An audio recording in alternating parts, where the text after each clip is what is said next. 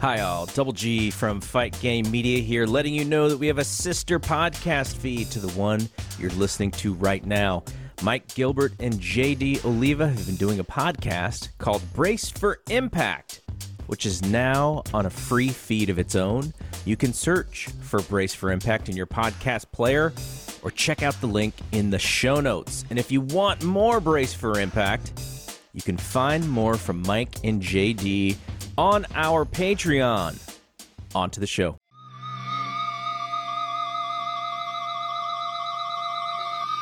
And boom goes the dynamite. How's it going, everybody? Welcome to the very first episode of Fight Game Media's newest podcast, The Boom. I'm your host for the show, James B. McDaniel, and I'm joined here by my co-host, Kevin. Kevin, how do you pronounce your name? It's been a hot topic lately. It's pronounced Ely.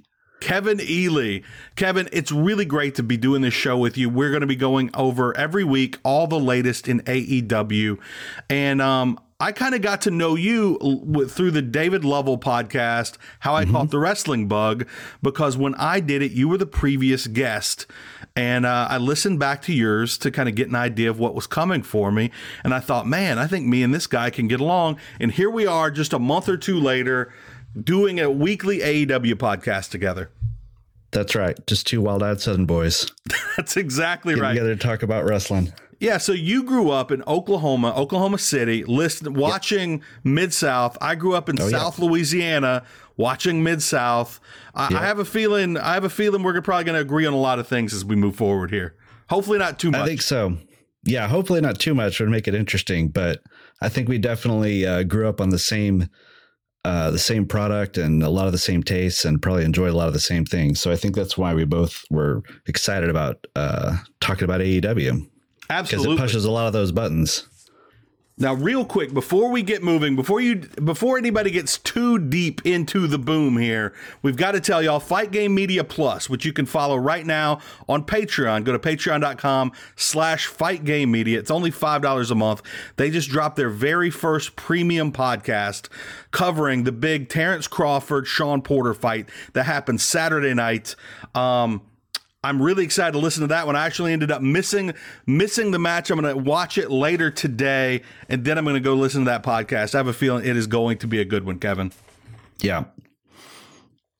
So we've got so our job here is to talk AEW each and every week, and I think this is a great time to start because we are coming right out of Full Gear, which is going to gives us a lot of big topics to talk about coming out of Full Gear, and it's going to give us a lot to look forward to later on in this episode with where we're moving forward. So I think the big thing to start with is we're looking at the end of the Kenny Omega era and the beginning of the Hangman Adam Page era that I think we've all been looking forward to this new era for a very long time. Yeah, it's kind of like the Wild Blue Yonder. Like since AEW started, it seemed like the Kenny Omega story, the Hangman Page story were really the big story arcs of the whole promotion. And now it's sort of come to a head and it's almost like, where do we go from here? I think we didn't anticipate Bryan Danielson and CM Punk being in the mix at this point, but, so at a certain point, you're really more excited about the future than wondering where to go. But it's just been cool to really see a real story being told over 2 years, almost 3. Yeah. That's the thing. They've been building this story for going on 3 years now. All the pieces have been in place since the early press conferences for AEW. Yeah. And I think at the very first press conference in Vegas, Adam Page announced, "I'm going to be your first AEW champion." And even though he wasn't the first, we all knew there was a build. And what's it's been phenomenal being a part of this journey, on this cowboy shit journey, as he became easily one of the biggest stars, if not the biggest star in AEW, despite Chris Jericho being here and John Moxley being here. And seeing that growth has been phenomenal, and it's been done so well. And like, look, I've eaten it up as much as anybody's eaten it up. He's your favorite, right? My friends my best friend gets sick and tired. Every 6 months, I'll be like, man, I think Adam Page might be my favorite wrestler.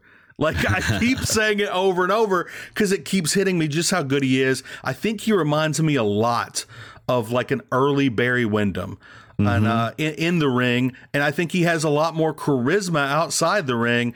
And now here we are. We're at the what looks like the end of this journey, but something where Tony Khan's saying, this isn't the end of the journey. We're just getting going. And they've dropped so many great little Easter eggs along the way, such as when the Dark Order charges in to hug him after the win, they hand him the beer and he tosses the beer down because it's not about the alcohol anymore. Now it's about the friends who stood by him trying to get there. And then there's also this big storyline we've got going now where he asked the Bucks early on to be in his corner. I believe, was it against Kenny Omega or was it against... I want to say it was his tournament match against Kenny. Yeah, I think that's what it was. And they couldn't do it. And then they actually came out and were in the corner for this one and gave him the nod, didn't interrupt. And then we actually, and we're of course going to talk about this more in a bit. We start out AEW Dynamite with Kenny Omega kind of talking about what's next for him and then saying, I haven't watched the show back yet. And I think that's definitely going to come into play. What we're hearing is he hasn't seen the Young Bucks give that nod yet. You know, I didn't even pick up on that at the time. I totally did not. I mean, I when I first heard it, I just didn't even think much about it because I thought he was just like, oh, I'm a student of the game. I'm going to watch it. But now that you say that, I completely see what you're saying. It was cool how they sort of, they've been planting the tiny little seeds of Adam Cole coming in and kind of weaseling his way in a little bit and getting the Bucks in his circle. And I like how they dropped just enough to let you know it's really there so that he's gone and Kenny's out. He's getting surgery, right? Yeah. Like I have a list here, Kevin, of all the things, Kevin, that all the things that Kenny Omega is getting surgery on. Getting shoulder surgery, apparently for the last few months at minimum, he hasn't been able to lift any weights on his shoulder, basically just the bar. Knee surgery, he's getting surgery for an abdominal hernia. He's going to get nasal surgery for, septum. And then also he revealed on YouTube, he did a YouTube this week with, I think a YouTube famous chiropractor. Yeah, I watched that. Yeah, that he's had vertigo now for years. And that's insane because I think he said since 2018, and we've been seeing these 6-star matches from Kenny all these years, and the ring is spinning for the guy. That is absolutely amazing. It is amazing. And when you hear that list, I am, number one, amazed that he gutted it out that long. Number two, I'm really glad he's taking the time off because it'll be better for him physically. It'll probably add 5 years, 10 years to his career, however long he wants to go. But also, if he takes a significant time off, that roster is so strong, it will be super hot without him, and he'll come back as a deity when he comes back. I mean, if he gets the right rest, gets to heal up, and hopefully it all goes well and he rehabs well. When he returns, whatever the company's shape is in, he's coming in and it will be enormous. Absolutely. And we're in a weird spot with AEW where it's almost a little bit of a bonus when somebody like Kenny can step away for a while, because now that's just going to open up room for all these other guys to come up and bloom. And then, like you said, when he comes back, just like when John Moxley comes back, the AEW universe is going to absolutely explode. And so that's right now two big things, even though, you know, it's a lot more serious with John Moxley, but it's also serious with Kenny getting surgery. Those are two debuts that I'm now really excited for when they come. Supposedly, the word on the street right now is that Kenny is expected to come back late February. But, of course, he hasn't had any of these surgeries yet. I kind of expected him to kind of hang around long enough to drop that AAA title. I believe that match was scheduled for December 4th or 5th, which is really just week or two away, and he's not going to be performing in that match. He's already canceled that one, so that tells me he really needs this surgery. I wondered if he was going to do that one last one just to drop that last title. You can tell he had a mission in mind this year that he needed to get to this point, and kudos to him, because he put Hangman over exactly the way he should have. He put Hangman over exactly the way he should have. He had some amazing matches along the way. He had that barn burner with Bryan Danielson on Dynamite. I think that's my favorite match of the year. This is going to be a really hard year to come up with favorite match. And one of the things, every now and then, my friend and I will pull up Dave Meltzer 5-star matches and just go through. And it blew my mind when I realized that Bryan Danielson, up until recently, had never had a 5-star match, but that Chuck Taylor and Trent Beretta did. And I love Chuck and Trent. They're not Bryan Danielson. And I realized that their match against Proud and Powerful, against Santana and Ortiz, their what was the name of that fight? Their street fight, out in the parking lot or something. Yeah, that was, I believe, the first 5-star match on weekly TV history. Like, not a Clash of Champions, like just a regular TV show. Really? Ever. Yeah. And look, people can look that up, and if I'm wrong, please tell me I'm wrong. But I believe I'm right on that. And since then, we've had so many 5-star or 5-star close to 5-star matches on AEW, and it's just an absolute treat. It's an absolute treat to be in a position where you can turn on wrestling almost any day of the week, and you have the potential of seeing one of the best matches you've ever seen, like that Bryan Danielson Kenny Omega match, and of course now we've got the taste for it. It's like we've got the taste for Omega Danielson, and now we've got to wait at least through the first quarter and into the second quarter of next year to get it, and that's a phenomenal tease in and of itself. Yeah, it's the thing that's impressed me about AEW, especially this year, is that I don't know if he consciously does this, but it seems like Tony Khan recognizes that he needs to parse it out a little bit. You know, like once a week. You know, even lately, we haven't had as many of those classic weekly TV matches, but there's just enough for you to feel like it could happen any week and all. But it's not exactly like the PWG thing where everyone's just blowing everything out every time they get in the ring, to where it can kind of be numbing a little bit. I think if you saw that every week on TV, you would start to gloss over a little bit. The thing I love about AEW TV is moments feel like moments. Like when a big thing happens, it feels like a big thing. And when a great match happens, you're like, wow, that was the match of the week. But they're not also, they don't put on any stinkers usually, but, maybe sometimes, but, there was there's an old filmmaker, motto or a adage that a great movie is 3 great scenes and no bad ones. And I think that's kind of how Tony Khan books, is kind of like, I've got these tentpole moments, these tentpole matches, and then everything else is just like, keep it at a good level. And people can hem-haw about like star ratings on, whether this was 5 or 6 or 4 3/4 or whatever like that. But the bottom line is it's great. Absolutely. And listen, I'm going to praise AEW for so many things. I genuinely do love AEW. They brought me out of what I consider the pro wrestling dark ages that I was suffering through for, I don't know, maybe 15 years or more. But listen, there are a lot of things I think they do wrong, and I'm going to bring up 2 of them right now. Number 1, it's something you just mentioned, and it happened to me at Full Gear. Full Gear, and yes, people, I'm about to complain about too many great matches. Full Gear started with this absolute monster match between Darby Allin and MJF, and then they just hit you with match after match after match, and they were all great. They were all great matches. There might have been one okay match, and each time a match ended, I am sitting here begging the wrestling gods for an interview, for a blow-off match that's not important, so I can kind of come down and then get brought back up, and I never got it.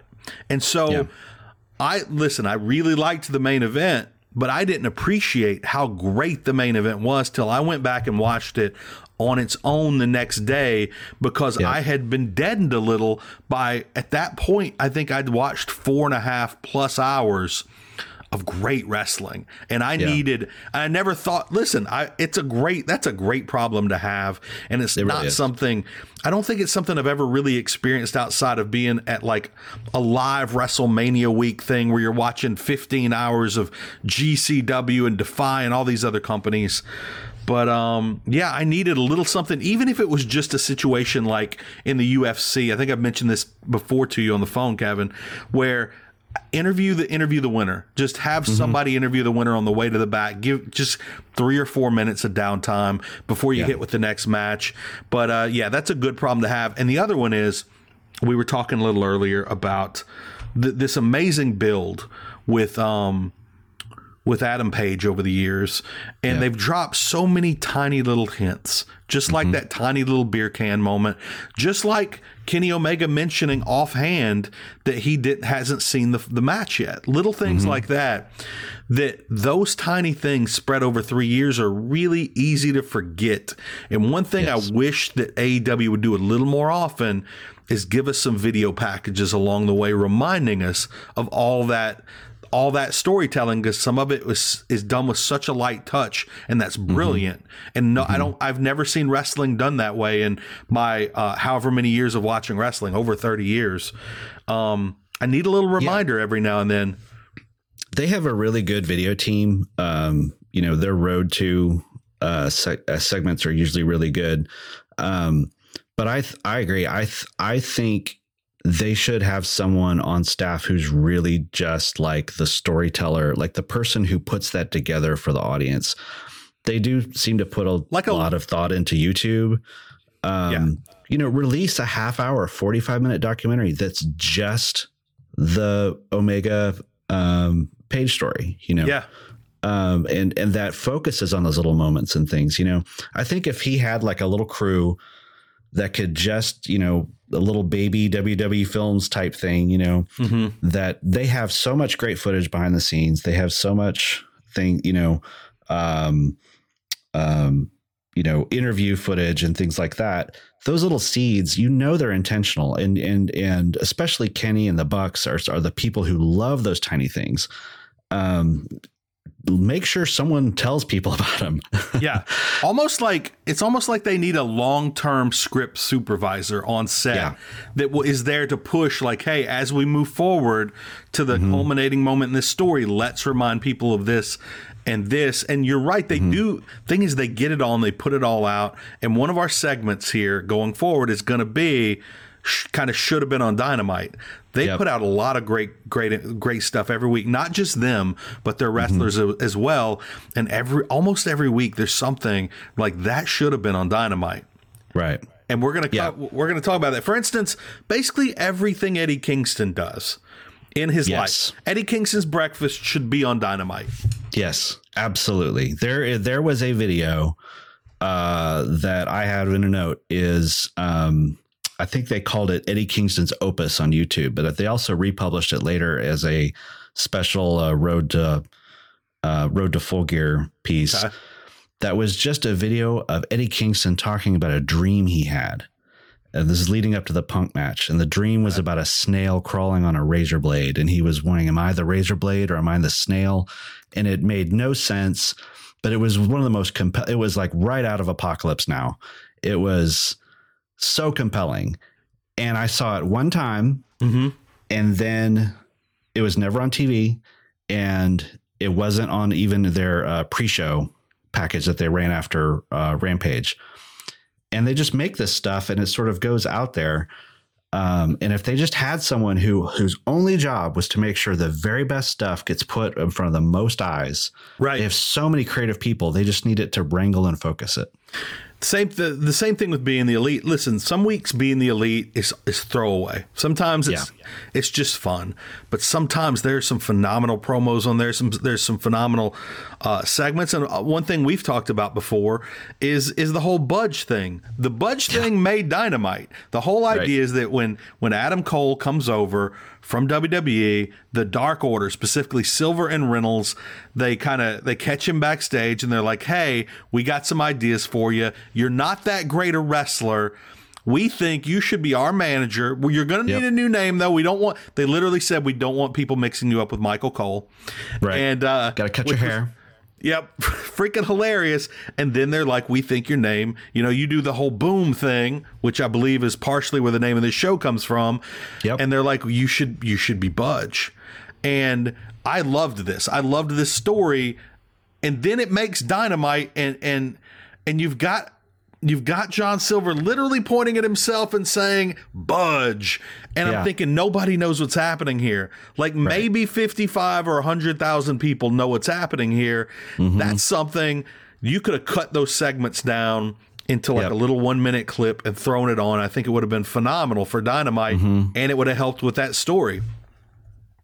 Yeah. And just enough, you could tell that just enough people in the arena knew what he was talking about to make the other half know that they missed something. Yeah. But it'd be nice if they just didn't miss it. And it'd be nice if they knew. For instance, I was a comic book kid. I grew up, my dad had the second largest magazine and bookstore in Louisiana. I read every comic book. And in comic books, like they would give a reference to something that happened, and there'd be a little asterisk, and at the bottom of the page it would say, see like Amazing Spider-Man episode, like issue 694. People that, like, you knew where to go for that. You don't know where to go to get Budge. And there should be something giving people a little bit of direction. Like maybe they little graphic. Throw the 1-minute clip. Throw a little QR code or something up there.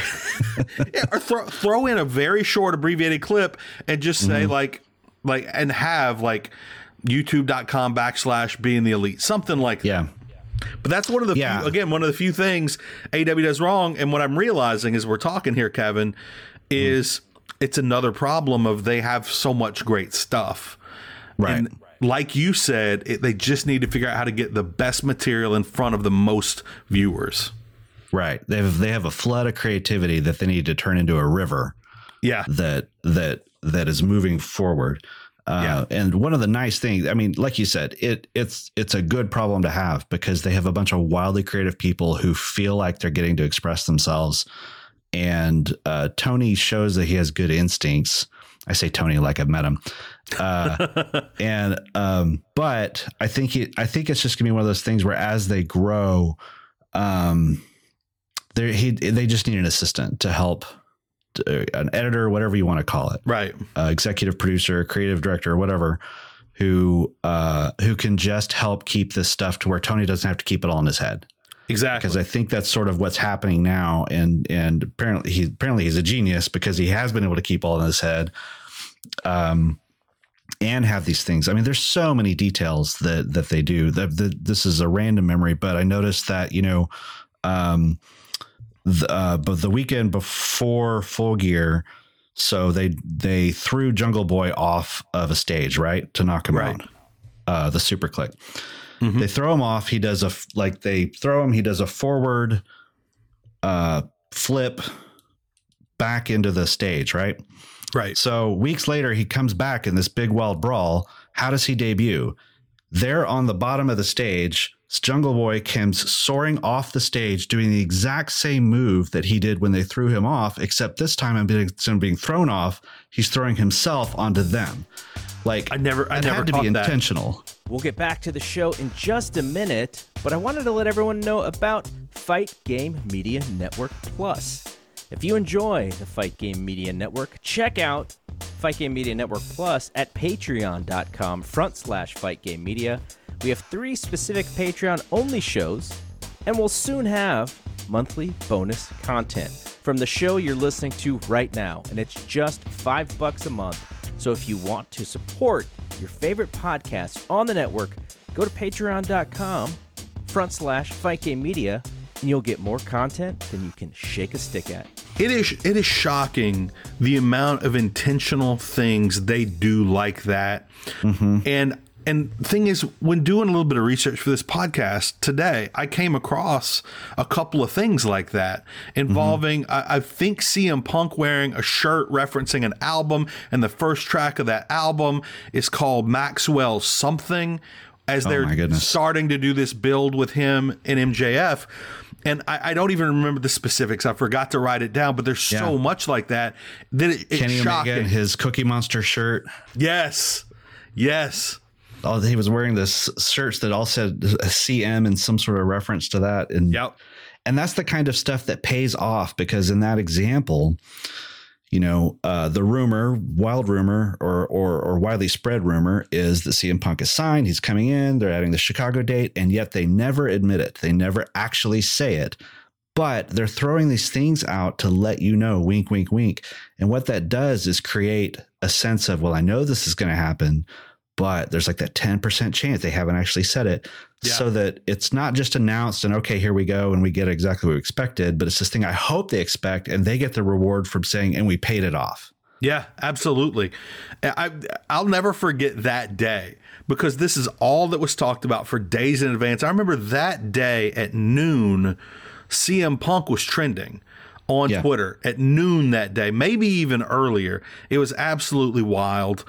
And so I'm glad you brought it back around to Kenny Omega, though, because what was your, as we're leaving this initial Kenny Omega almost full year title run, what was your overall take on belt collector Kenny Omega, the whole Don Callis era?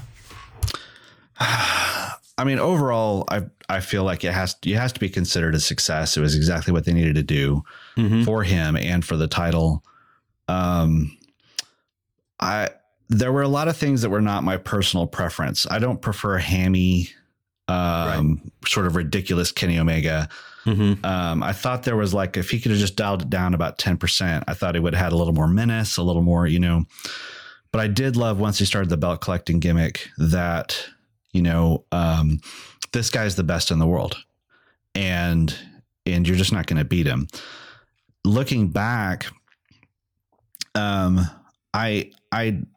think I kind of might have been holding it to a little too high a standard, because I think what I was expecting was like that, however long that huge Okada run was in New Japan, where it was just classic after classic after classic, and amazing defenses, amazing storylines.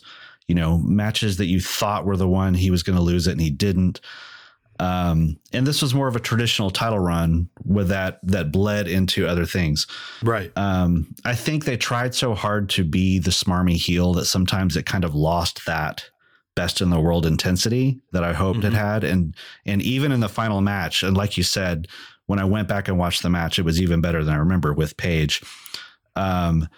There was that little moment that I felt like it was almost overplayed, of it being like, this is the storyline of the bromance versus this is Adam Page proving that he can beat the best in the world, because, it, you know, so it was a tough balance, and, you know, it was still great. And so I don't want to knock it too much, but I think the thing about Kenny Omega was, it was everything you got, everything you get in Kenny Omega. You get the star, the athlete, the amazing moves, the intensity. He can make anyone look good. But then there's also like the oil paintings of him shirtless with Don Callis and things like that. That is wildly entertaining, but, you know, sometimes it was a little off. So it's, I personally loved the oil painting. And I remember sitting there thinking, I've never wanted anything more in my life that I'm completely uncomfortable paying for. Like, I can't order this, but I want it so bad, Kevin. There were T-shirts available of that painting. Yes. And I'm like, someone somewhere bought that T-shirt. Yeah. And he is a better man than I. He is a braver man than I. Yes. And that's off to that person. If I ever meet that man at an AEW show, he's getting a fist bump at the very least. I thought Don Callis, for, again, at times it went too far, but Don Callis is maybe my favorite heel in wrestling. And over the last year, he was phenomenal. I love the Good Brothers, but something you said earlier applies to them as well. I wanted them to dial it down a little bit. I like New Japan Good Brothers. To me, are prime Good Brothers. They are menacing. They are dangerous. Yes. They will destroy you. And what we got in AEW was just jerk off humor. Yeah. Good Brothers, which isn't my favorite Good Brothers. And again, there's spots for that, but it's not on Dynamite. It's not on your major TV shows.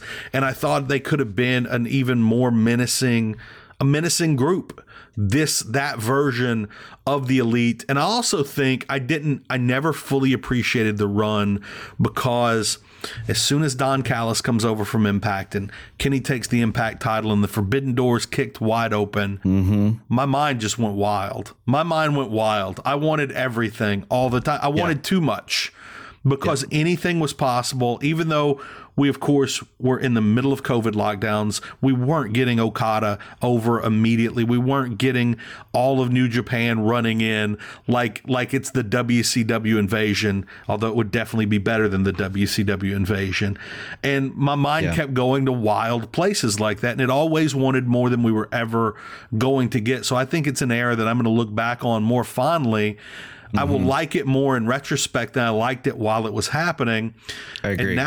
And now I'm excited. We've closed the door on it temporarily until at least late February, early March, and I'm really excited to see what's going to come out the other side of this. Clearly, something is going to come with Kenny Omega and Adam Cole, and I don't know what it's going to be. I don't know, is Adam Cole going to completely take over the Elite, and Kenny Omega is going to come back and feel left out? Are there going to be two factions? Bobby Fish. We have potentially Kyle O'Reilly coming in. There's a lot of possibilities for where this could go, because look. With the Good Brothers back in TNA full time, or in Impact full time, and now Kenny Omega gone, we have the Elite has shrunk a lot. We've just got our three guys in the Super Clique. I feel like one could say it's gone. Yeah, one could absolutely could say it's gone. Also, this is totally out of left field. I didn't plan on bringing this up, but I just want to mention it because I want your opinion on it. We have gotten, for a while now, we had Sammy Guevara coming out, getting beaten up, and the Inner Circle didn't come out and save him for a while. They eventually did.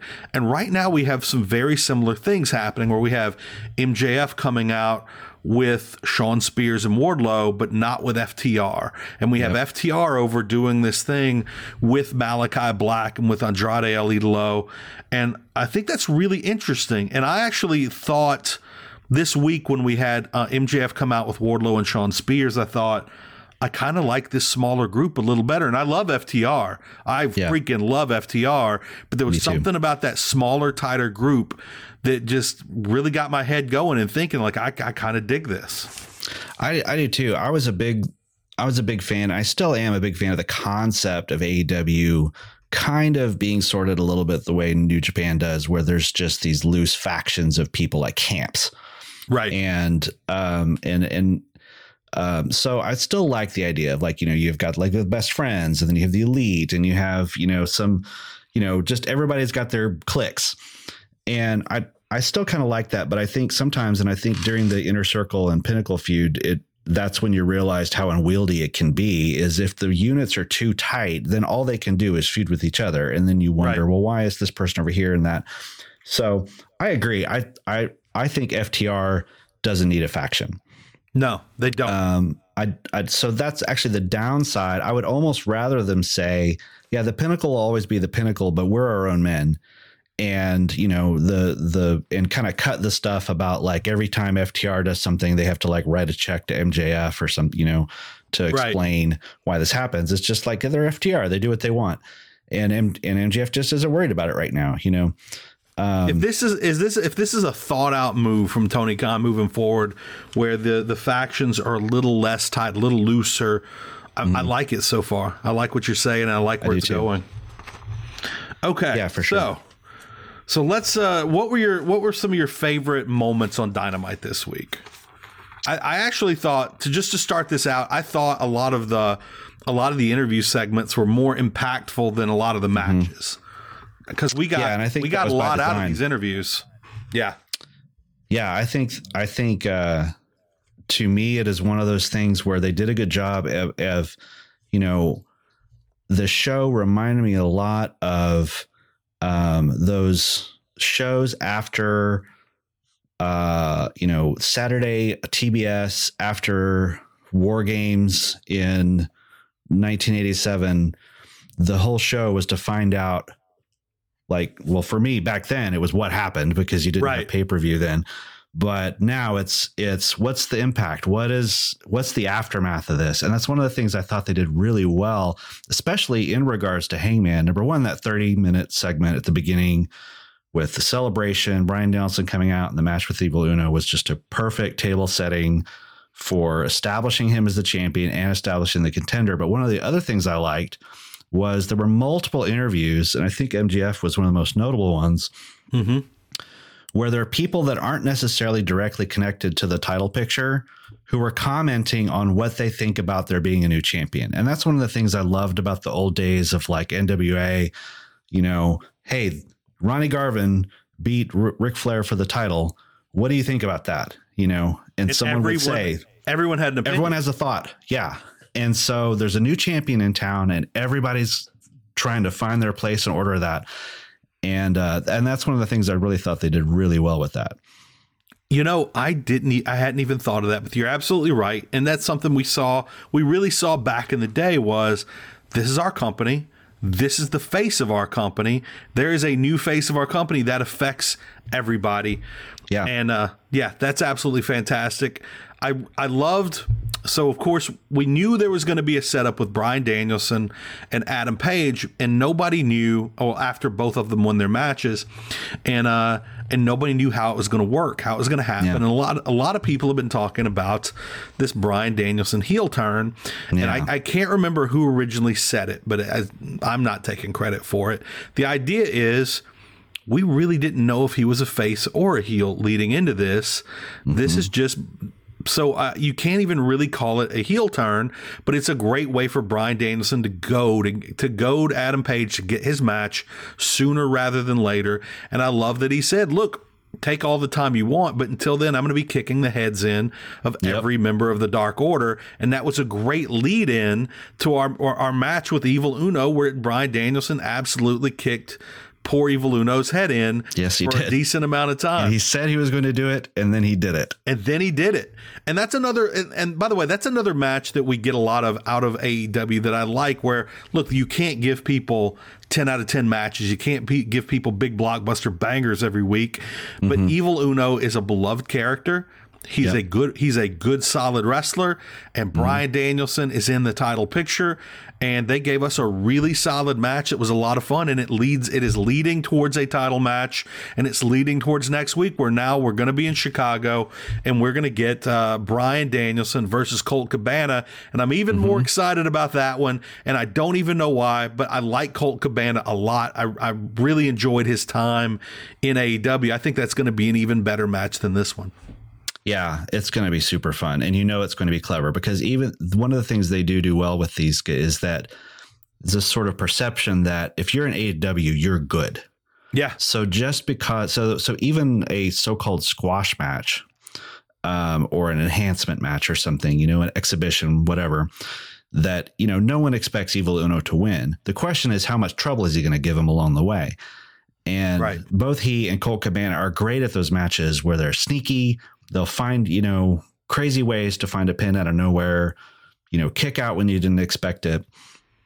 I think the one thing, you know, about this heel turn with Bryan is, you know, he's not really that different. When he came back to AEW, he's saying all the same things. He's counting to 5 on every rope break. He's being kind of a jerk to people, just saying I'm the best in the world. It just so happened he was saying it to the Elite before, you know, instead of to our new hero. Yeah. So the one thing that I wish he had done different was I think he made a crack about people in Virginia not wanting to work hard. He kind of healed on the crowd a little bit. Oh, that they were cheering. They were literally cheering the opposite of hard work. They were cheering a man not wrestling. Right. And so there was a little bit of like, okay, I think, you know, you don't have to do that. It's total nitpicking, but he didn't have to go the Rick Rude route.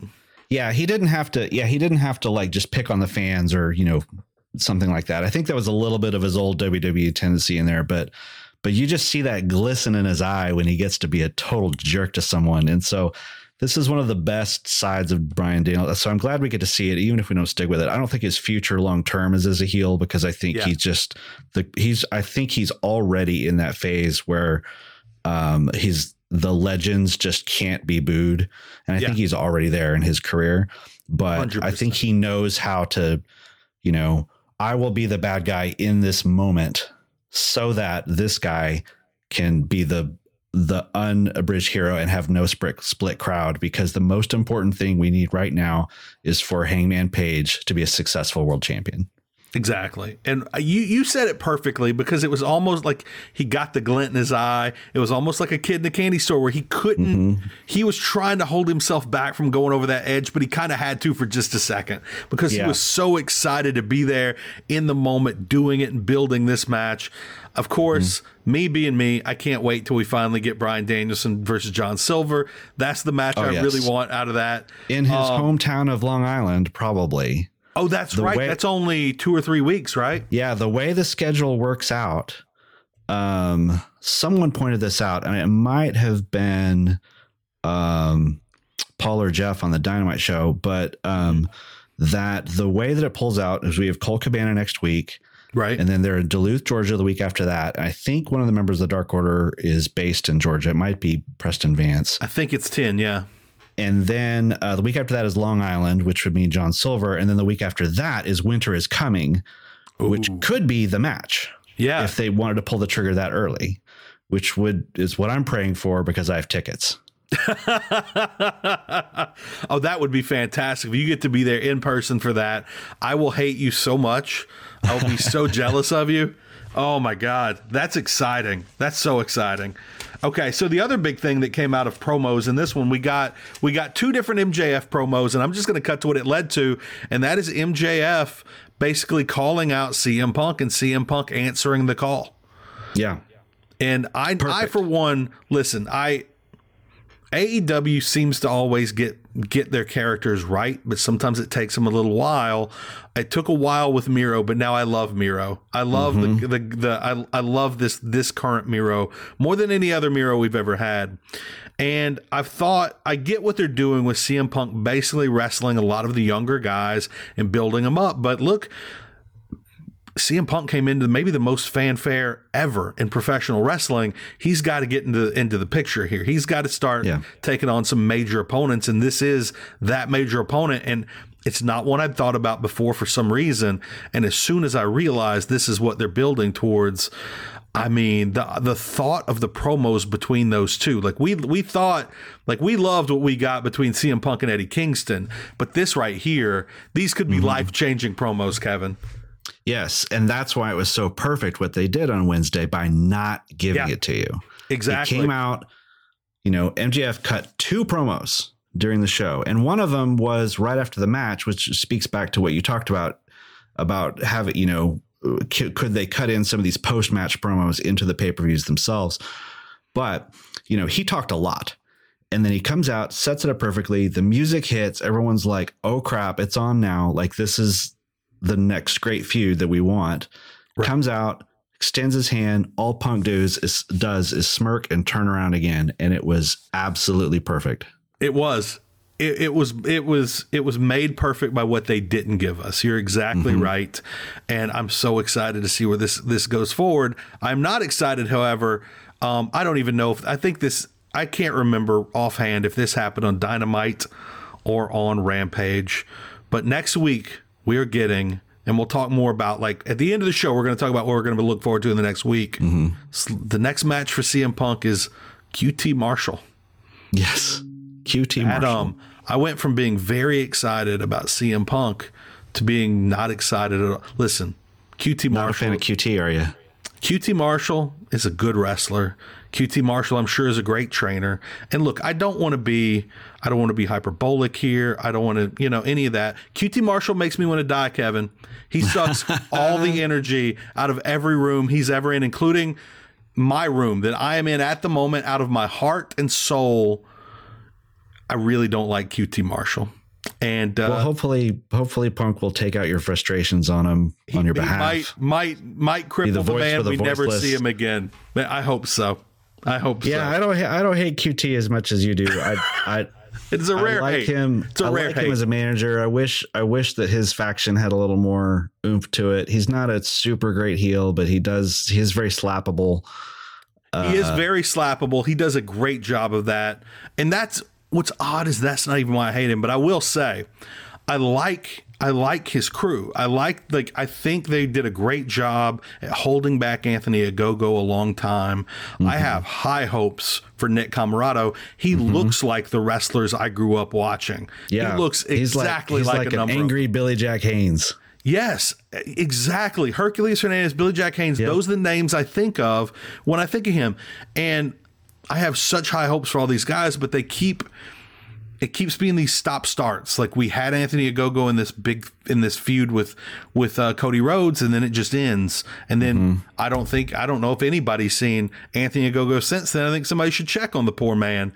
And I want to say I think he had some eye issues again. Oh really? Okay. Yeah, I think it might be a medical thing, but I don't quote me on that because I'm not sure. That just reminds me, one thing I really would like to pitch to AEW that I would like to see, and I don't think that's something they'll ever do. I would love a weekly show on YouTube. It doesn't, just a YouTube show. Give me 30 minutes a week on injury updates. Like we're seeing Dante Martin in this big program right now with Lio Rush, but he was with his brother Darius. And I want to know what's Darius's injury. When is he going to be back? He's been gone for a long time. And now with this Lio Rush thing growing, feels like he's not coming back anytime soon. I really like there are people where we hear there's an injury and then we don't see him for 8 months. I'd love a semi, at least regular update on actual throw in the kayfabe injuries as well. But let us know about these people. When Anna Jay was out, I would have loved to have known how Anna Jay was doing. Same with Ty Conti, et cetera, et cetera. Mm-hmm. That's something we've never really had in wrestling that we get in sports. And I think I'd really like to see them as they're trying to grow a more serious brand, do something a little like that, like you would get out of an ESPN. Yeah, I agree. I think I think one of the things that they're ready to do, they're really poised to do this well, is basically have these sort of funnel programming where you have the widest, you have Dynamite is the biggest end of the funnel, the widest thing. And, Rampage for you want to watch a little more. Then you have Dark and Elevation if you want to explore it more deeply. And then, and if they have something where it just gets as narrow and as deep as you want to get, to the diehards, then you can do that. But as long as if you're just on that very top of the funnel, you're not missing anything. It rewards you. It rewards you for diving deep and being the guy who can tell your friends about it. But you're not going to miss out and feel stupid if you don't know what budge means. Exactly. All right. So I think probably the biggest match of arguably of Dynamite this week was Jay Lethal. The debuting Jay Lethal versus our TNT champion, Sammy Guevara. What are your thoughts, first of all, on AEW, Tony Khan bringing in Jay Lethal? And what were your thoughts on the match in general? My thoughts afterwards about Jay Lethal were different than my thoughts before because interesting. I've always liked Jay Lethal. I've liked him back when he was Samoa Joe's protege in Ring of Honor. Yeah.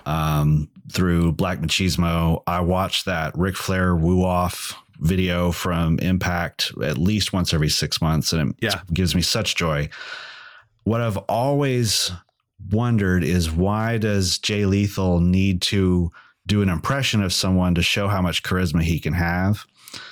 I went to a Ring of Honor house show years ago when he was in his big reign as Ring of Honor champion, and took a friend of mine who's a non-wrestling fan but likes going to wrestling events with me because he thinks it's funny how much I like it. But and the two people that stuck with him from that Ring of Honor show, this was a show with Adam Cole, Mike Bennett, this is when the Kingdom was in play, was Mark Briscoe and Jay Lethal were the two people. And Mark Briscoe, because he was just crazy. Yeah, Mark Briscoe was amazing.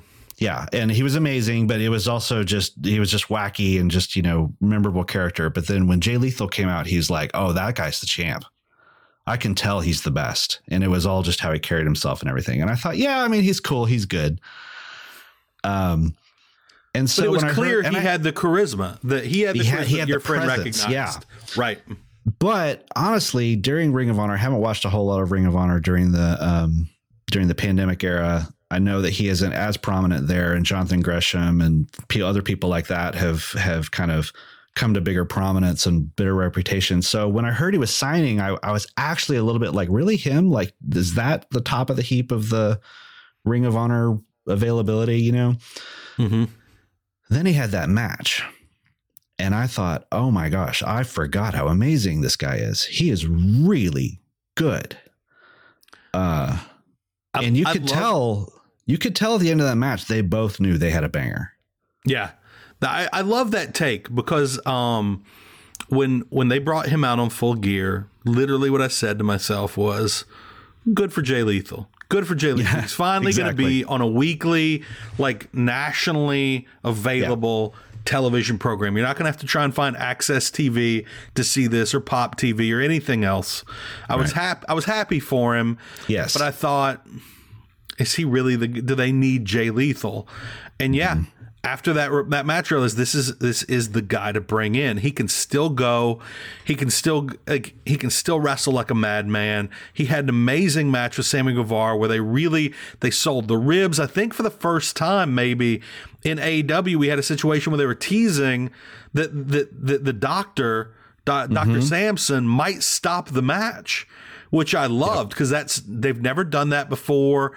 And that's not something that you generally see in any wrestling promotion that I'm aware of, with a doctor potentially stopping the match. And I saw a lot of people online wondering, is this a shoot? Is it a work?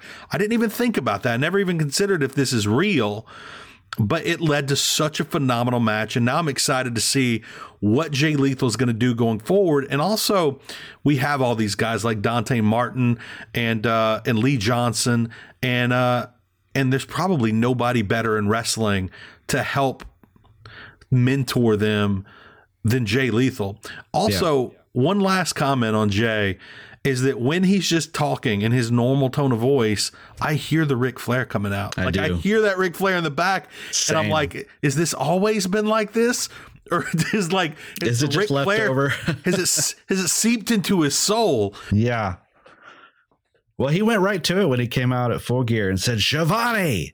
Exactly.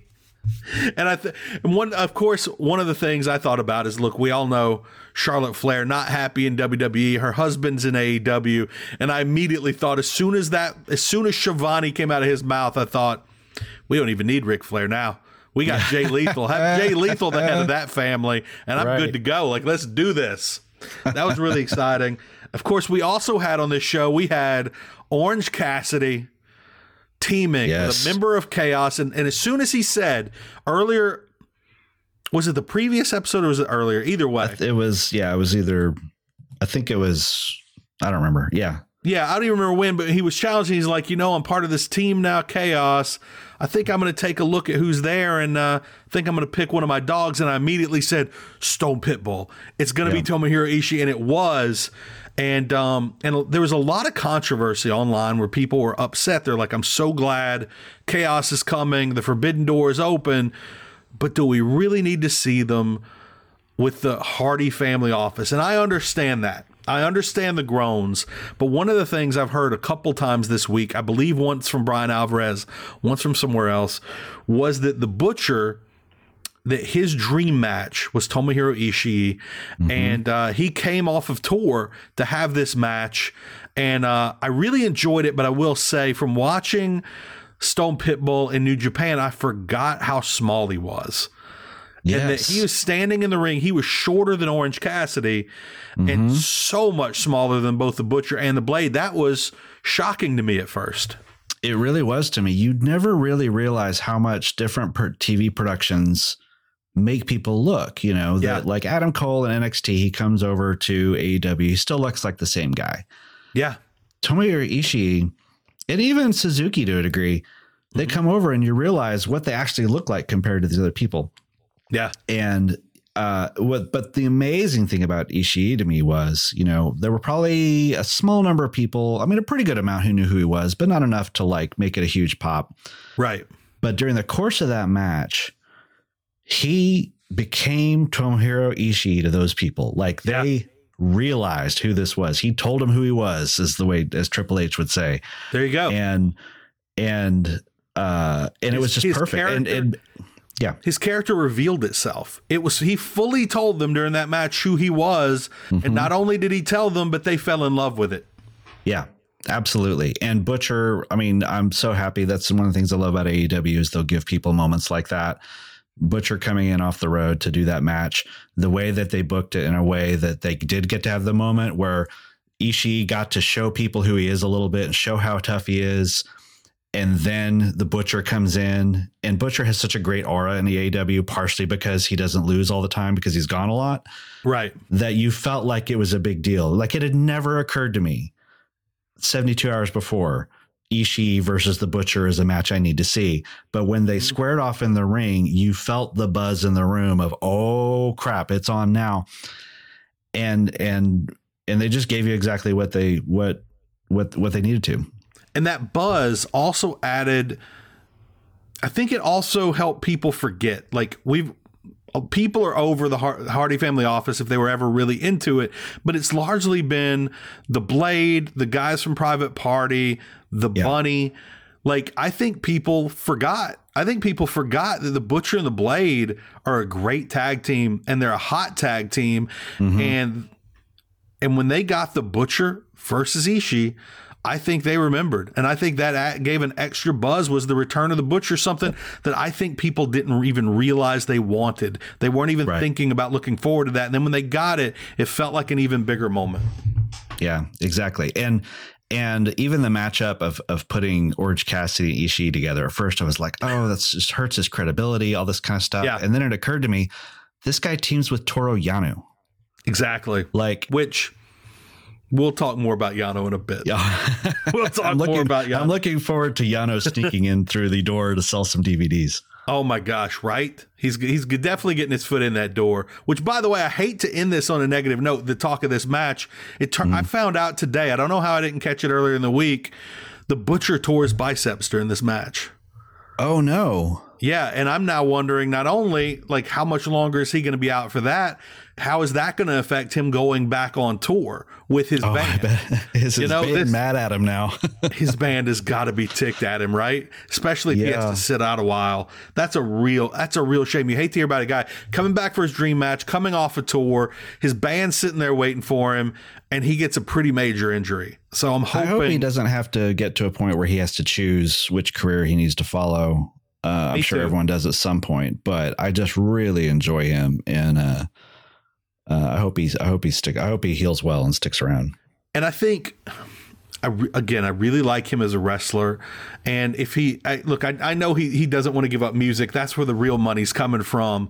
But man, him, I would love to see what it would look like if we had him for just give us 2 years straight in wrestling. I think because as he gets going as a wrestler, he gets better and better and better the longer he goes. And I'd love to see what it would look like if it was completely uninterrupted for a while. Yeah, they have so few monsters there that they all stick out. I mean, Billy Gunn is like the Sid Vicious of AEW, you know, because of the average size there. Do you want to jump on ahead to Rampage and talk about that match? Sure.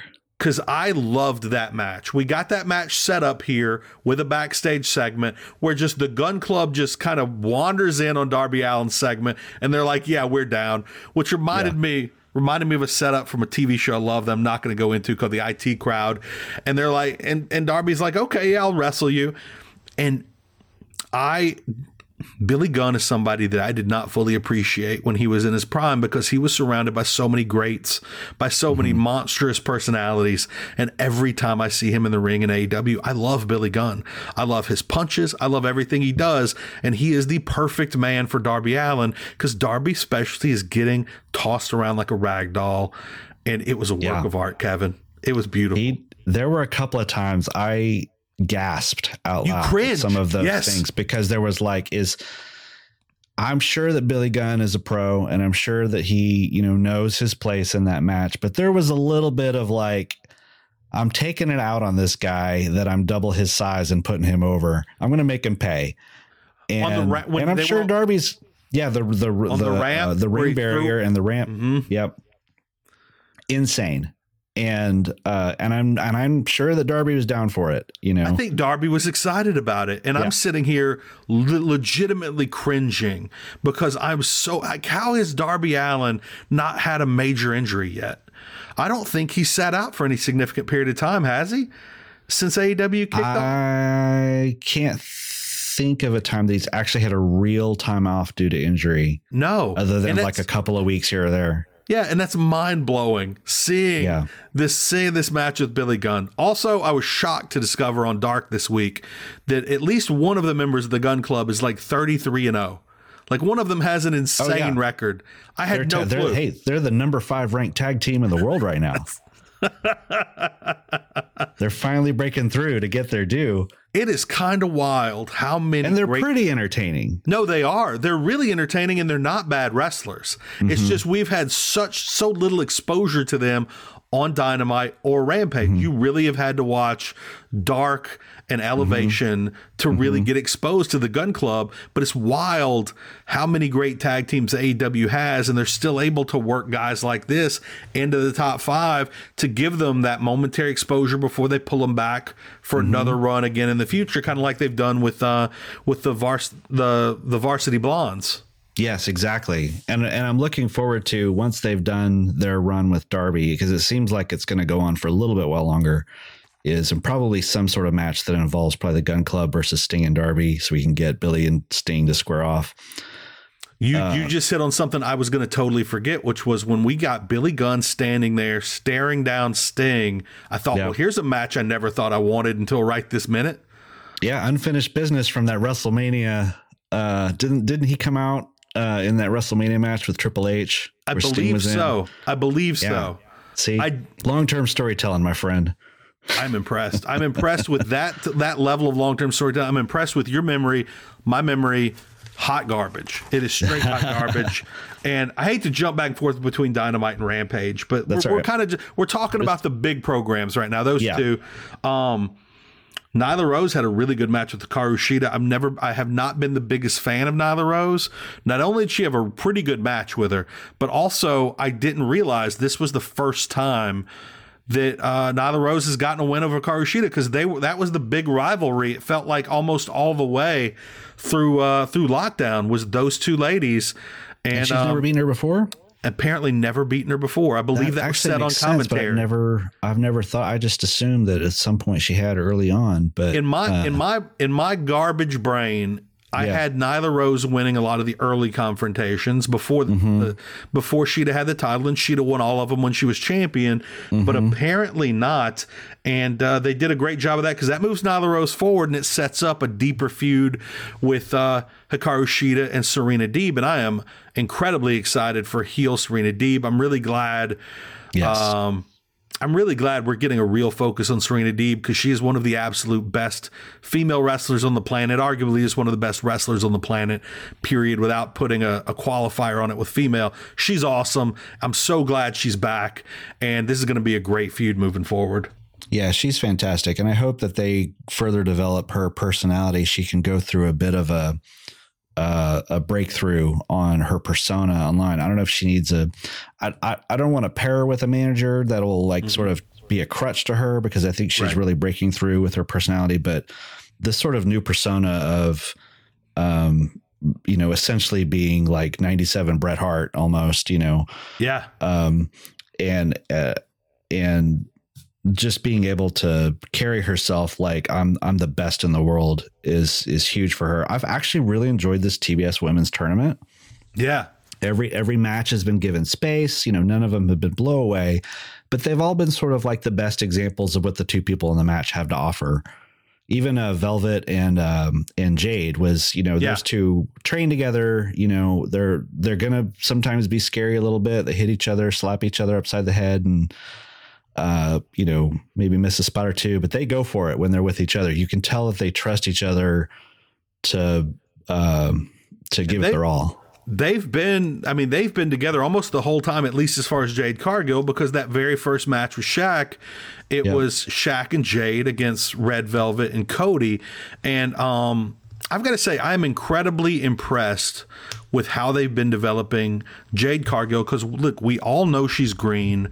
We all know she is not the master of 1,000 moves, but I don't believe I've seen her really mess up a move, as in they are her matches are being laid out in a way that everything she's going to attempt, she can absolutely pull off.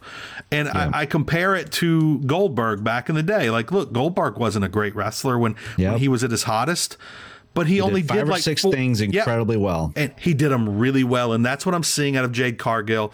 Look, I'm more critical of Red Velvet, especially considering she botched literally throwing herself out of the ring in this match. I don't know how she did it, but I would as well. I absolutely would. I probably couldn't get myself up off the ground to attempt to go out. Right. So look, she is a much better wrestler than I could ever hope to be, but I do get concerned with her being put in larger matches due to things like that. But then when I saw the matchup, I thought, okay, this is great because she's wrestling Goldberg. She's just going to get squashed. So I thought they gave her, in my personal opinion, I thought they gave her a little too much offense, and she did botch at least one big thing, but they do work well together. You're right. If they're going to put her in for longer, this is the woman to put her in for longer with. And man, it's going to be amazing to see Jade against that's one of the most intriguing things about this tournament is, you know, a lot of people are assuming Jade's going to get to the finals, maybe even be the first TBS champion, right? Make it that bitch show, which I love as a catchphrase. Yeah. But it's going to be really interesting to see her, you know, go up that line, and it's going to get more and more demanding every round. You know, I think she's in line to go against Thunder Rosa in the bracket. I want to say it's going to be the winner of Thunder Rosa and Jamie Hayter, which I think we both probably assume will be Thunder Rosa, which I'm hoping will be a good match. I never had really seen much Jamie Hayter until she came in for this latest run. Yeah. And kind of heard a little bit of her story about how she transformed her body and just really got into shape over the pandemic, and heard good things about her. I've always wanted, she's just got a presence that I've always wanted to see her do more than she's been doing. So I hope that this match with Thunder Rosa, you get to really see her.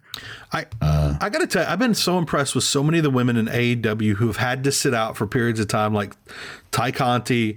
Like she was injured. When she came back, she took that time away, made the most of it. She came back as such. She was so improved when she came back. She came back so much better than when she left. You've got Jamie Hayter. She's out due to passport and can't travel due to COVID. She comes back with an entirely new body, looks like an entirely new wrestler, looks like $1 million bucks. And now she is kind of put right in the middle of this phenomenal women's division. And I'm not afraid calling it phenomenal. Look, it's not deep, but it is a great division.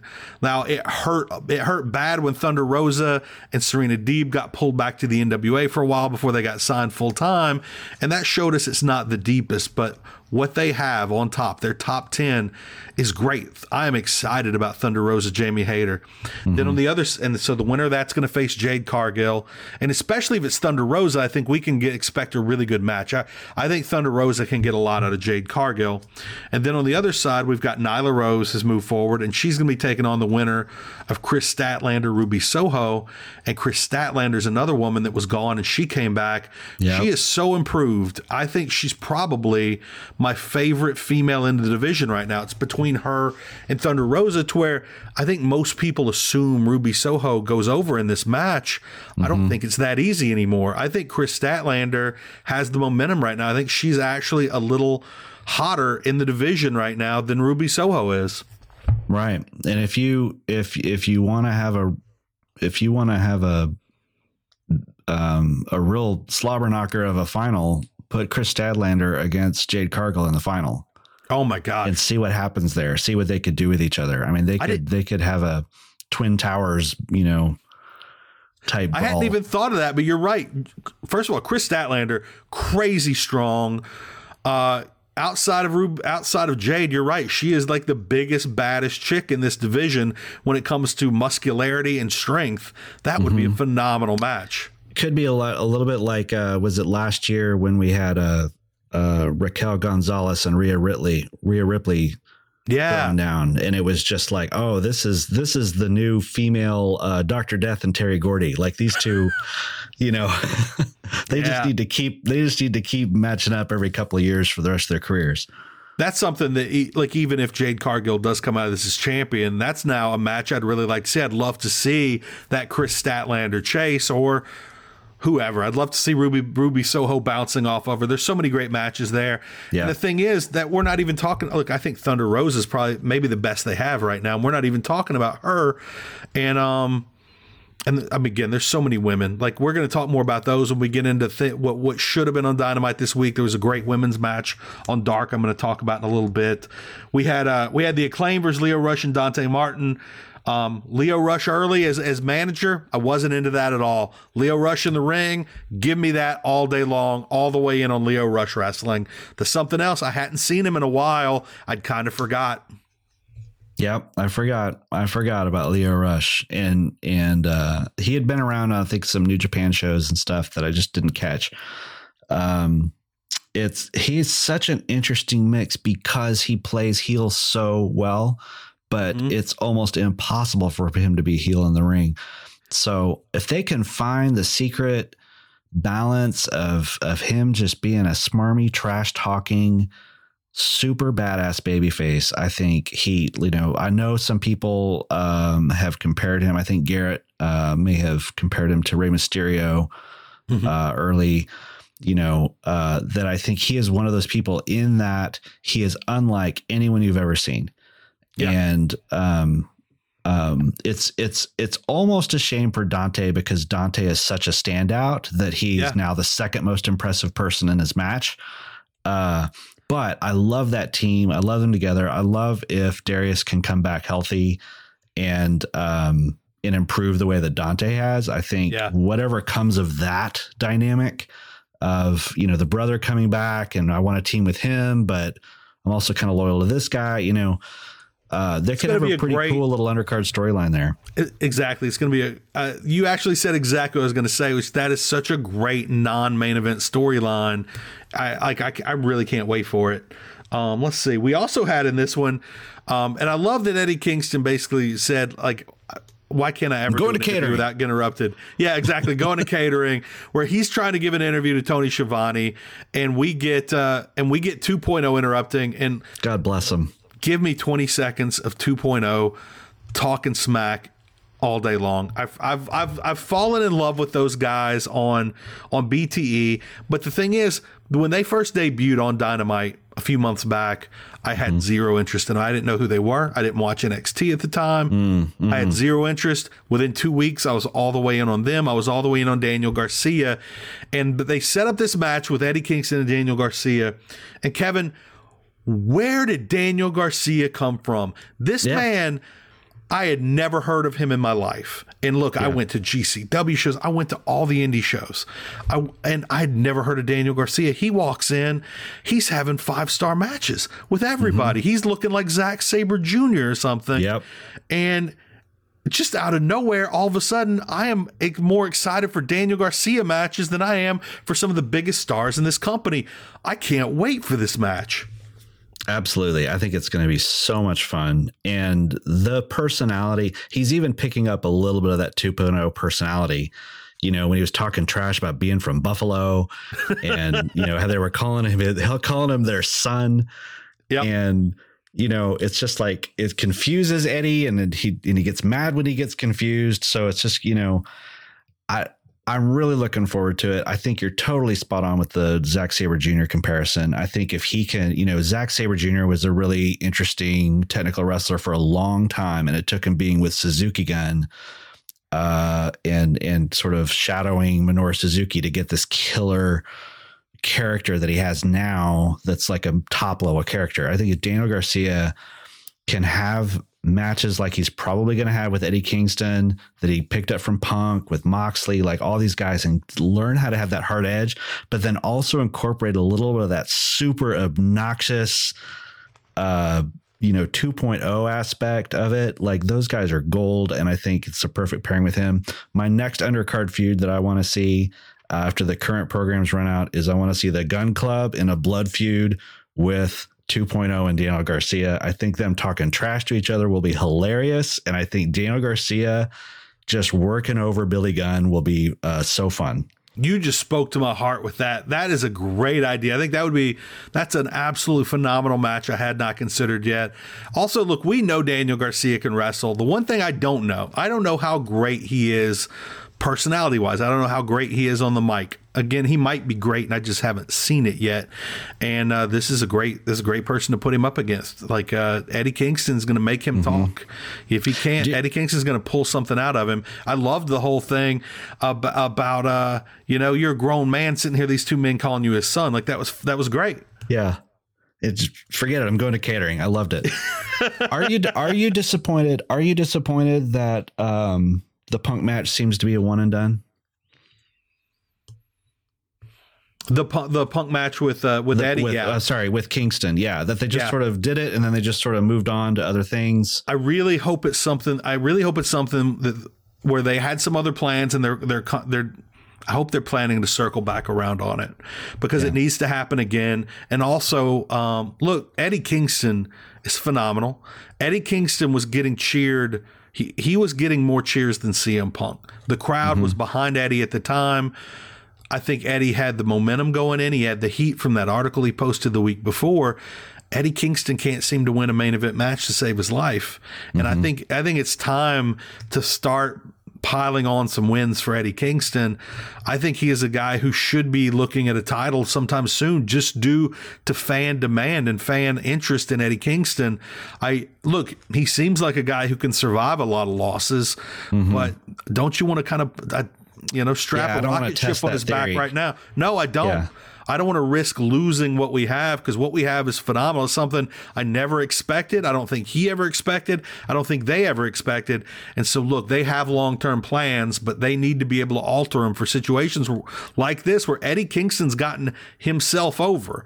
Again, he puts out this article. Everybody loves it. He did a video before the last pay-per-view where he was just in his childhood, like, bedroom or attic or something. Yes. It was phenomenal. It was phenomenal. And that's something that should have been on Dynamite.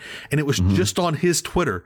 It was just on Twitter, and God love Eddie Kingston. He doesn't even know how to label a tweet very well to even let people know what they're about to see. It could have easily gotten lost if fans just didn't. A fan happened upon it, shared it, and that kept happening. I want to see more out of Eddie Kingston, and I want it to happen soon. Yep. So I do hope they come back around. And if they don't come back around with CM Punk, that's going to be a real shame. It also has to make you wonder what the plans were with John Moxley, because John Moxley was so tied to Eddie Kingston. If that didn't maybe derail something that was supposed to be going on with him right now. And so before we move on to kind of our very last stuff for these shows, what are you looking like? When Kenny Omega got the belt, we kind of knew who his opponents were going to be. Right now, for Adam Page, we've got Bryan Danielson, but we were really, I think, building to something with John Moxley, and I think that was, of course, the plan. I think John Moxley was supposed to win the tournament, but in that ladder match, where the second John Moxley, he was on the ladder with Adam Page, and he laid hands on Adam Page, the crowd went wild. The crowd was angry. And I was worried about, with Adam Page being gone for a while, how over he would be when he came back. And that showed me I had nothing to worry about. The crowd immediately turned on John Moxley. And I really want that Moxley Adam Page feud. Look, as great as Bryan Danielson is going to be, I'm not as excited about that. It's going to be interesting to see who the big bad for Adam Page will be moving forward, at least until the return of Kenny Omega. Yeah, I think you're right. I think Moxley probably was going to win, probably do some sort of heel turn similar to Danielson was doing, just be this vicious. I imagined that he was just going to ruin Orange Cassidy in that match that he was scheduled to have with him, and have it be shocking, which is perfect because Orange Cassidy's been so protected. Yeah, just leaving him laying, and then go on to beat Danielson, give him his first loss, and then be the first big bad for Page. Right. So I think, Bryan Danielson's no one's second choice for just about anything. So he's going to do a great job. I think it's a great you know, first big title defense to go up against the person who looks like he's the best in the world now, and beat him. I hope that he does give Danielson his first loss, and then Danielson can shake his hand and, you know, go right back to being Bryan Danielson. And then a lot of people are, you know, thinking, well, MJF is probably the next champion. And that makes sense. You could go straight from a Punk feud into a world title program, but I hope that Page's reign is longer than that. I hope that he gets, I don't want him to be a transitional champion, and I don't want him to, you know, I think there's time to have a shorter run, and he could have a shorter than a year run. A year seems to be the typical thing. So I think it makes sense for him to say maybe a little, this one's a little shorter, but I just hope he gets a lot of really great defenses in there. Miro, I think, would be a great one. You know, if Kingston does kind of do, it seemed like both he and Moxley were kind of, you know, being kind of tweener tough guys, you know, maybe, you know, Page and Kingston would be great. That would be a phenomenal match, I think. And then a lot of these, you know, you talk about the Forbidden Door. We don't know who's coming in, but, you know, Adam Page is the homegrown AEW champion taking on some of the biggest free names, free agents, or, you know, Japanese talent. I don't know if Okada's in the cards, but, you know, obviously Kenny Omega, Okada was the thing that people would want. Yeah. But if Omega's out and Danielson doesn't get the match, Okada and, you know, a draw between Okada and Hangman Page would just be a signature match for Page. You know, like, this is the time to cement him as one of the top guys in the business. Yeah. And I hope that he gets that chance. And right now we keep getting Okada's name dropped on TV. Okada is in the States right now. And let's talk about the Forbidden Door. We've got chaos here. We've got Rocky Romero. He brought in all the best friends, even Wheeler Yuta somehow. That man, he just walks in. I saw him back in the day in a match I didn't even remember he was in live. All of a sudden, he's in Best Friends, and Best Friends are in chaos. Wheeler Yuta's had a hell of a ride over the last year, and but now we've got the potential. We've had the Stone Pitbull come in. Mm-hmm. We're getting Okada's name dropped.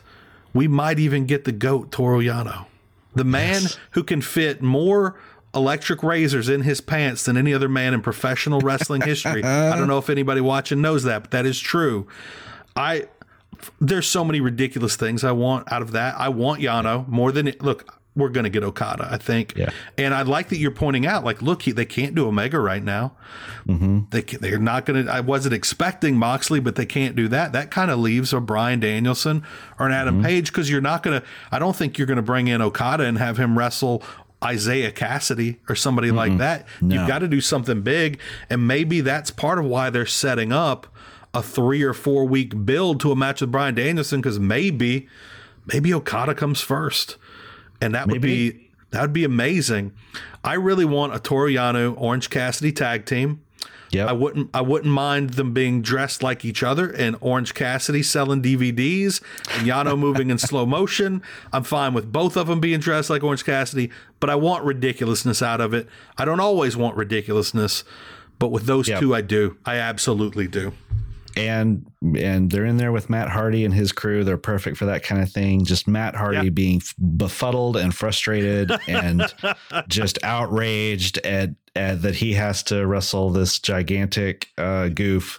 You just made the best point. Absolutely. Matt Hardy right now is the absolute best person to be in there with that goof, with both goofs. I think that is absolutely perfect. You're dead on. I hope that happens, and I hope that happens soon. But yeah, this goes back to the whole Forbidden Door thing. My mind goes crazy. My mind goes wild every time it's brought up. Now that I know that all these New Japan guys are in America right now, like, we're talking again, they've been dropping Okada. Okada's in chaos. Chaos is in AEW. We could get more than just Okada, you know, with all these guys that are in the States right now. What are you most looking forward to? Is it Okada? Is it seeing? Because in my mind, look, everybody calls Kenny Omega the best Mount Machine. In my mind, I have Okada one level over Kenny Omega. I really do. Yeah, he's the ultimate right now, and I think I think very select matches for him. I think there's maybe only 2 or 3 guys I would put him in with, you know, and it would probably really just be Hangman Page and Bryan Danielson. And that's really it as far as I can think of. You know, I don't think that's someone you put Punk in with, no. You know, MJF, those type of guys. It's just not what you're bringing in Okada for. You do that if you have Okada for longer, not if you're going to only have 1 or 2 matches. If you're going to do a single match, one-off thing, it's got to be one of those 2 things. Ishii, I think you could put in with a lot of people. You could put him against Page. You could have a Ishii Miro match that would be wild. Yes. You know, you could rotate those guys in and out. And, you know, Yano, I think if the Elite was still a thing, you could have done a Chaos versus Elite, match with, Omega and the Bucks against Okada, Ishii, and Yano. Right. And it would have been fantastic. Yeah. And it would have been something that the Facebook group, Fight Game Facebook group, would have argued about. And, you know, it would have been wonderful. It would have been wonderful. Love, hate. It would have been everything we love. But right now, I don't know if there's that dynamic. I mean, you could do the super click, you know, Okada and Adam Cole, something like that. I think Cole is still kind of slotted to where he's still sort of working his way up to that very tippy top in AEW. Right. But I think the runway is clear for him right now. So if they bring him in, it wouldn't be crazy to put him in there. Yeah, and also the fact that one of the like, look, we know AEW got Bryan Danielson really for 2 reasons. Number 1, he wanted to wrestle again. He wanted to be a wrestler again. And number 2, he wanted to wrestle in New Japan. And that's one of the reasons they got him. So that has to be a strong possibility as well. But again, we're talking about the 2 guys that we really see wrestling Okada. They're heading right for each other. And if Okada comes in and kind of in the middle, who gets him? Which one gets him? That's really interesting. That's an interesting dynamic heading forward. Let's see. As we're getting close to the end here, let's see. One match we haven't really talked about yet from Rampage. Adam Cole, Bobby Fish versus Jurassic Express. I don't even think I said that right, Jurassic Express. Any thoughts on that one? Anything stand out to you in that match? Actually, no. You know, it kind of after a long week of, you know, like you said, of Full Gear, Dynamite. With that, it felt almost like an afterthought to me. I mean, the action was good. I don't mean to disparage it. And Jungle Boy is still great. Lucha's, you know, he's really coming into his own. I love the dynamic between Jungle Boy and Adam Cole. I really want to see the single match between them that they haven't had yet. And I hope Jungle Boy, it's weird because I think I want Jungle Boy to get his win, but I also feel like Adam Cole should not be losing a singles match. I agree. I absolutely agree. So I'm not sure what to do with it. It probably will just have to come through. He gets the pin on him in a tag match or something like that. Right. So it was a fun match, but it was kind of like, if I didn't see it this week, I probably wouldn't have missed it. You know, right there. That is something we're building towards, and I don't feel like they're going to want to push this all the way to the next pay-per-view, which is, of course, going to be probably 3 months away. It makes me wonder if we're not going to get the blow-off to this feud at Winter is Coming, or potentially the other kind of Clash of Champions type thing we're hearing about, Battle of the Belts. Right, and they also have they're kind of pushing their New Year's. Like the 29th or something. That's right. You know, which probably won't be too big because it's still, holiday, but it's just sort of a way to brand an episode to kind of fight the Christmas drag. I got to tell you, as we're looking forward to what's to come, and I think that's how we're going to end this episode, looking forward. After I saw the Dynamite rating and that it was up and it was like 985,000, I cannot wait for them to get over to TBS, because for those that don't know, the big issue right now with the ratings is previously they were live everywhere except for West Coast, because West Coast live is 5 p.m. People are literally still sitting at work. And then things started getting moved around. And then they eventually like, okay, we're live everywhere until January.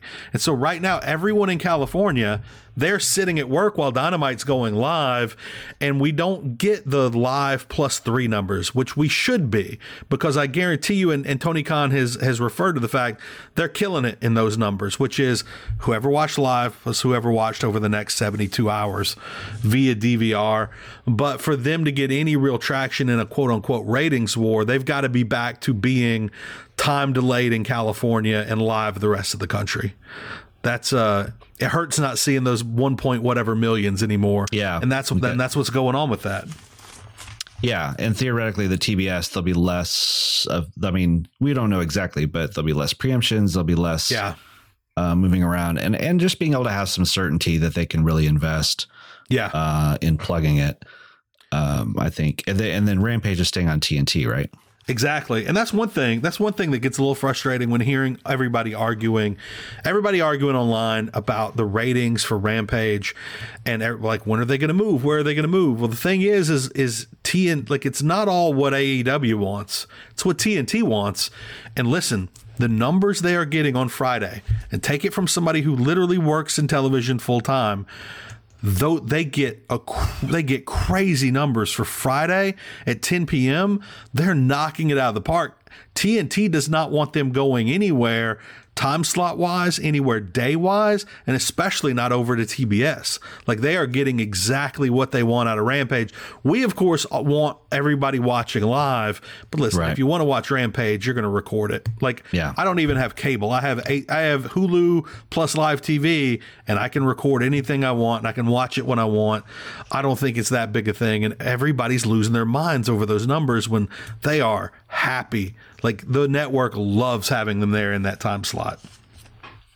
Yeah, and they're not probably spending too much time worrying about how it compares to SmackDown on Fox or all that kind of stuff that we're all worrying about. Like, the war is only in a lot of people's minds when, you know, there's definitely some people in his minds who are in the war who are trying to make things happen. But in the real world of the TV business, I would imagine it's all just about the bottom line is, what do we want in this slot, and are you delivering it? In that slot, they are #1 or #2 consistently, and they're crushing everybody both in the demo, and that's what makes them money. It's all about making them money, and they're making real money in that time slot. Oh, before we even get to the rest of what's coming up, and again, we'll get our format hammered down, worked out as we move forward. Let's talk about what should have been on Dynamite this week. What happened around AEW that you thought kind of should have made the main show? What was your favorite thing this week? Yeah, first of all, shout out to Paul Fontaine, Fight Game contributor and host of the Dynamite show, with Jeff Hawkins, for always coining that phrase, should have been on Dynamite. Anytime anyone points something out online that he should have seen, he's very defiant about having not seen it and saying it should have been on Dynamite. So this is an honor of him. Absolutely. To me, the Road to segments that they put online before every Dynamite, I always try to make a must-see to see those beforehand. It's about 15 minutes every week. They release them usually, I think, Tuesday evening or Wednesday morning, and it just really sets the table well. You'll usually see some of the best video production they do is in those segments. In this case, the one that was published this week on the AEW YouTube was Full Gear Fallout, and it had Hangman Page's full promo in the ring after winning the title, where he basically told the story of his character again, you know, that I lied to myself and said that I didn't belong. I lied to myself that I couldn't be as good as the AEW title. And now if you'll indulge me, I'm going to lie to myself one more time and say I'm going to hold this title for the rest of my life. I thought that was a great promo. Should have been on Dynamite. They did clip it up a little bit and have that actual soundbite on there. But I would have loved it if you had tuned in on Wednesday night and the first thing you saw was exactly where they left off at the end of that pay-per-view, and you had a couple of minutes, you know, living that. It would have made it feel like one seamless thing. One thing I don't say should have been on Dynamite, but something people should go out of their way to see, is the saga of Too Fast, Too Fuego. Fuego I saw my Sol. my third Too Fast, Too Fuego match this weekend. Yeah, it's becoming a thing. There's a mystery man partner who is Fuego del Sol's partner is Fuego Dos. Rumors are that it's Cody Rhodes. There's a mysterious, as Taz referred to it, a deep bruise on his neck. Low color doesn't seem to heal somehow. I have no idea why they're doing this. I have no idea where it's going or if it's just a way to have fun. Yeah. But it's just exactly the kind of pro wrestling ridiculousness that I like. I hope that, you know, I don't know if like Malachi Black is going to challenge them to a title or if it's some kind of, you know, are we going to see an FTR Too Fast, Too Fuego match? I'd be down for that. Oh my God. But I would recommend people go out of their way just to see it because it's just the kind of silly fun that wrestling can do get right sometimes. I mean, it brings me back to my childhood. Some of the greatest mask wrestlers to ever live. The Machines. A lot of people would say Mr. Wrestling #2, but no. Yep. I'm going with the Midnight Rider #1 and the Yellow Dog #2. Yellow Dog, yes. A man who has been frighteningly forgotten by wrestling history. But yes. Yeah, it's phenomenal. And I love that AEW is the type of company where this could very well just be Cody wants to have some fun, mm-hmm. and I absolutely love it. None of my should have been on Dynamite, should have actually been on Dynamite, but there's a lot of great stuff out there you need to check out. #1 on YouTube, The Good, the Bad, and the Elite. They have put together every single moment of the build of Adam Page to the championship. I tuned in, I started to watch the first episode, and I realized this episode's 30 minutes, and there's 6 of these episodes. That's how much has gone into this title build over the last 3 years, and it's all there if you want to see it. I do watch